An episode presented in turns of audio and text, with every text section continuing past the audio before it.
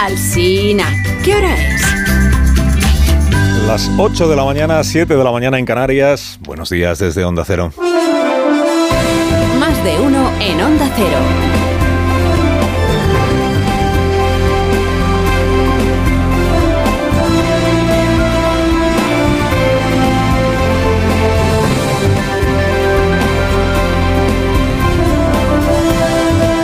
¿Cómo están? Bienvenidos a una nueva mañana de radio. Estamos en el 6 de octubre del año 2023. No solo por Zelensky, pero también por la presencia de Volodymyr Zelensky, la cumbre organizada por el gobierno de España en Granada es un hito y es un éxito, ha sido un éxito, como lo fue en junio del año 2022 la cumbre de la OTAN. Estas citas las maneja con inteligencia y con destreza el, gobierno y el presidente del gobierno, el presidente Sánchez. A menudo estos encuentros eh, de tropecientos gobernantes, que además cada uno son de su padre y de su madre, y esa es la dificultad de juntarlos a todos y que la cosa salga, a menudo de estos encuentros lo que sale no es tanto lo que aparece en los comunicados oficiales o en los discursos como esto que se llama la diplomacia blanda, ¿no? Tratarse de tú a tú, a menudo mandatarios que coinciden poco a lo largo del año, congeniar a aquellos que congenien y engrasar, engrasar relaciones que sirvan para forjar alianzas cuando toque. ¿no? Si la imagen de primera hora de la mañana de ayer, lo contamos aquí, era la llegada del avión de Zelensky a, a Chauchín, al aeropuerto, la de la tarde del día de ayer fue la de Zelensky con el rey de España. Y la imagen de la noche fue la del rey dirigiéndose a todos los mandatarios allí presentes, hablamos de más de 40 países, hablándoles de, de, Europa, naturalmente, de, de, la historia de Europa, hablándoles de la paz, de la paz verdadera, no de la paz que consiste en que uno se somete a la voluntad del, del grande, y hablando de la democracia. Hablando de la democracia. Aunque un tercio del Parlamento español reniegue de Felipe VI, aunque vayan a boicotear la semana que viene los actos del 12 de octubre, aunque una ruidosa parte de la extrema derecha ande estos días montándole linchamientos al rey por haberse atrevido a proponer como candidato a la investidura a Pedro Sánchez, el rey sigue siendo la primera autoridad del Estado. Y en lo que se refiere a la posición de España respecto de Ucrania y respecto de la invasión de Putin, el rey es, junto con Pedro Sánchez, quien encarna con mayor y mejor precisión la posición de España respecto de esta de esta cuestión, de esta crisis internacional, y quien la encarna también con mayor solvencia. Around an inspiration for true peace, not based on the force of one actor, but on the free consent of all, large and small. Y ayer hablaba el rey de la aspiración de una paz verdadera que no está basada en la fuerza de un actor, sino en el libre consentimiento de grandes y pequeños. Y en este caso podríamos decir en el libre consentimiento de la sociedad ucraniana, que es al final la que tiene soberanía sobre el presente y el futuro de su país y que es, es quien se ha opuesto desde el primer minuto a la invasión de Putin y ahí siguen, y ahí siguen. Bueno, Zelensky ha visitado en este último año unos cuantos países, lo hemos venido contando aquí, ha pronunciado discursos por videoconferencia en varios parlamentos, en algunos de ellos estaban sentados diputados que beben los vientos y beben otras cosas por Vladimir Putin, y es un hecho que, habiendo visitado algunos países y habiéndose dirigido a muchos parlamentos, es un hecho que para, para, Volodymyr, eh, para Volodymyr Zelensky, para Zelensky que no para Putin, España no es una nación cualquiera. O sea, la sintonía que mantiene Zelensky con nuestro gobierno y con el presidente de nuestro gobierno es una sintonía plena. Aun sabiendo que hay un tercio del gobierno que ha hecho cuanto ha podido para torpedear el envío de material militar a Ucrania, aun sabiendo que hay un tercio del gobierno que está instalado en esa falsa equidistancia de eh, si censuramos a Putin pero atribuimos su invasión a las provocaciones de la OTAN? Aun sabiendo que hay ministros que llevan año y medio puestos de perfil, ministros y vicepresidenta puestos de perfil, aun sabiendo todo eso, la relación de Zelensky con el gobierno de España y con su presidente pues es difícilmente mejorable, esa es la verdad. Y, y quizá, quizá eso, saber cómo está compuesto el gobierno de España y las diferencias que hay por parte de algunos, es lo que le hace a Zelensky valorar aún más la firmeza del compromiso del resto del gobierno y también del primer partido de la oposición en nuestro país respecto de Ucrania y de la invasión rusa. El hecho de que pese a tener al sector crítico dentro de su propio gabinete, Pedro Sánchez haya sabido mantener la posición. haya sabido mantener el criterio, sin titubeos, sin vaivenes y sin cambios de opiniones. Bueno, llegados al primer viernes de octubre, pues cabe hacer balance de esta primera semana de evangelización gubernamental sobre las bondades de dejar impune a Puigdemont para amarrar una investidura. Balance, bueno, veamos eh, rápidamente. A ver. El presidente Sánchez ha dicho que lo del 2017 fue una crisis política que nunca debió terminar en una acción judicial, que él no está orgulloso de lo que sucedió, que nadie lo hizo bien, tampoco el Estado español. Los líderes independentistas han dicho que ellos sí lo hicieron bien, todo lo hicieron bien, que la crisis fue provocada por el Estado represor, mientras que ellos solo desplegaban un admirable ejercicio democrático.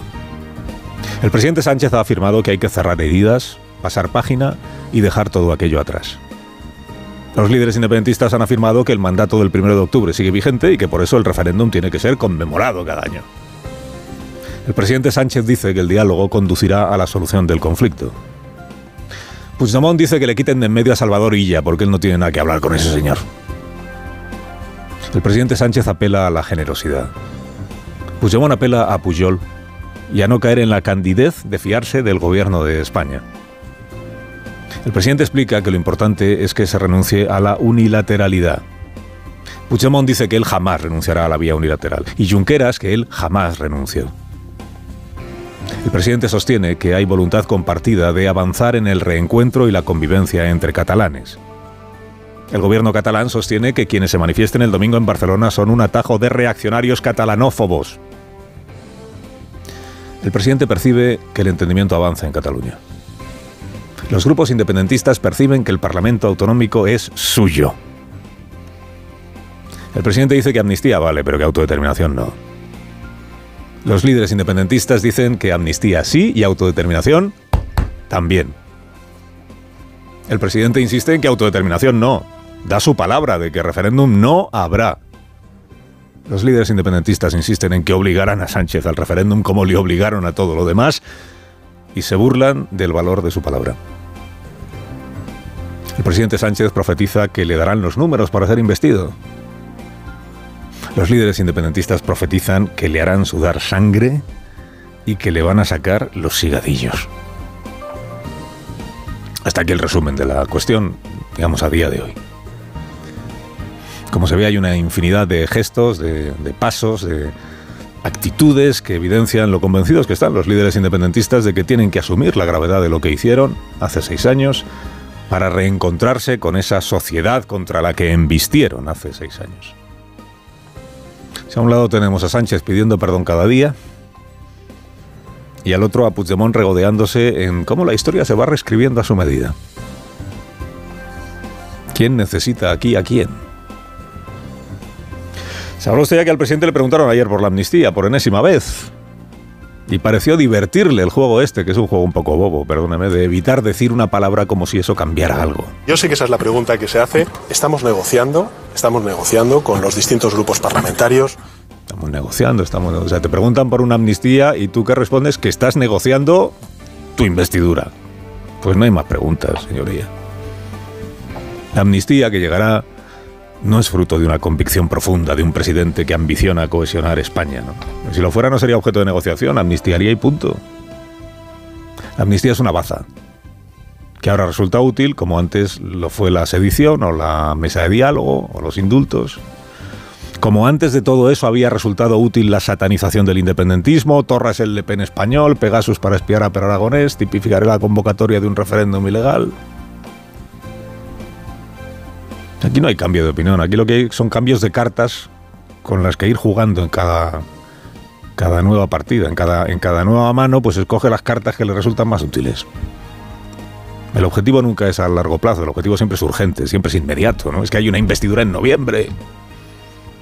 Y esto es lo que tendrá que decir la exposición de motivos de la ley de amnistía. Motivo único, que Sánchez se quedó corto de escaños. Artículo primero, resuélvase para que pueda bueno, la mañana siguiente a designar a su Dream Team de negociadores, los tropecientos encargados de prometer a cada cual lo que haga falta, el presidente vino a admitir ayer que no es verdad que la negociación empiece ahora. Aleluya, ¿no? Estamos negociando, claro, estamos negociando. Lo que empieza ahora es la escenificación de la negociación, pero la negociación como tal empezó la mañana del 24 de julio. Ayer en un nuevo canto al reencuentro y al entendimiento, Puigdemont le hizo una peineta al, al, batallón negociador de Sánchez y le puso la cruz a Salvador Illa, así en el primer minuto. Dijo, yo con este no hablo. Que me manden a Yolanda. Yo con este no hablo. Salvador Illa, que pasa por ser la encarnación misma de la política de Pedro Sánchez para Cataluña. Yo con este no hablo. El ganador de las elecciones autonómicas, Salvador Illa. El ganador de las elecciones generales, el PSC. Bueno, pues Puigdemont lo manda negro. El reencuentro lo llaman. Puigdemont lo manda negro y el PSC ni ha pillado. Y Yolanda pues echa flores a sí misma como audaz estratega y mártir por España. Que por qué se fue al Parlamento Europeo a sonreírle tanto a Puigdemont, le preguntaron ayer y ella dijo... Me he hecho una foto que era muy arriesgada. La he hecho por mi país, porque sé que hay una clave en la negociación, que es el reconocimiento. Yolanda en misión de riesgo, Yolanda por España. Tampoco hay que ser una fina estratega para saber que Puigdemont está ansioso por ser reconocido como interlocutor y como estadista. Por eso hoy dice el diario El País ya va avanzando que probablemente Santos Tardano o alguien de la dirección del PSOE acabará en Waterloo haciéndose una foto con esto. Pero vamos, que Sánchez lleva cuatro años negociando cosas con Junqueras y no se le habrá visto hacerse una foto. Pero fíjese, yo llevo a mi hija casi todos los días al colegio y las madres y los padres me dan las gracias porque saben lo que estoy haciendo. ¿Por la foto de Puigdemont? Sí, sí. Y es en Madrid. Madrid. y es en Madrid. Y es en Madrid, ¿eh? En Madrid. Los padres y las madres de un colegio público felicitan a Yolanda por reunirse con... En Madrid. Que lo dice la, la vicepresidenta del gobierno de España como si fuera alucinante que en Madrid ella tenga partidarios. ¿Quién podría haberlo pensado, eh? Que Madrid es plural y diverso como el resto del país, plural y diverso también en opiniones políticas. ¿Y por qué no va a haber padres y madres que estén con Yolanda? ¿Qué será lo siguiente? ¿Que a la vicepresidenta le reproche un catalán en Barcelona que haya cortejado a Puigdemont?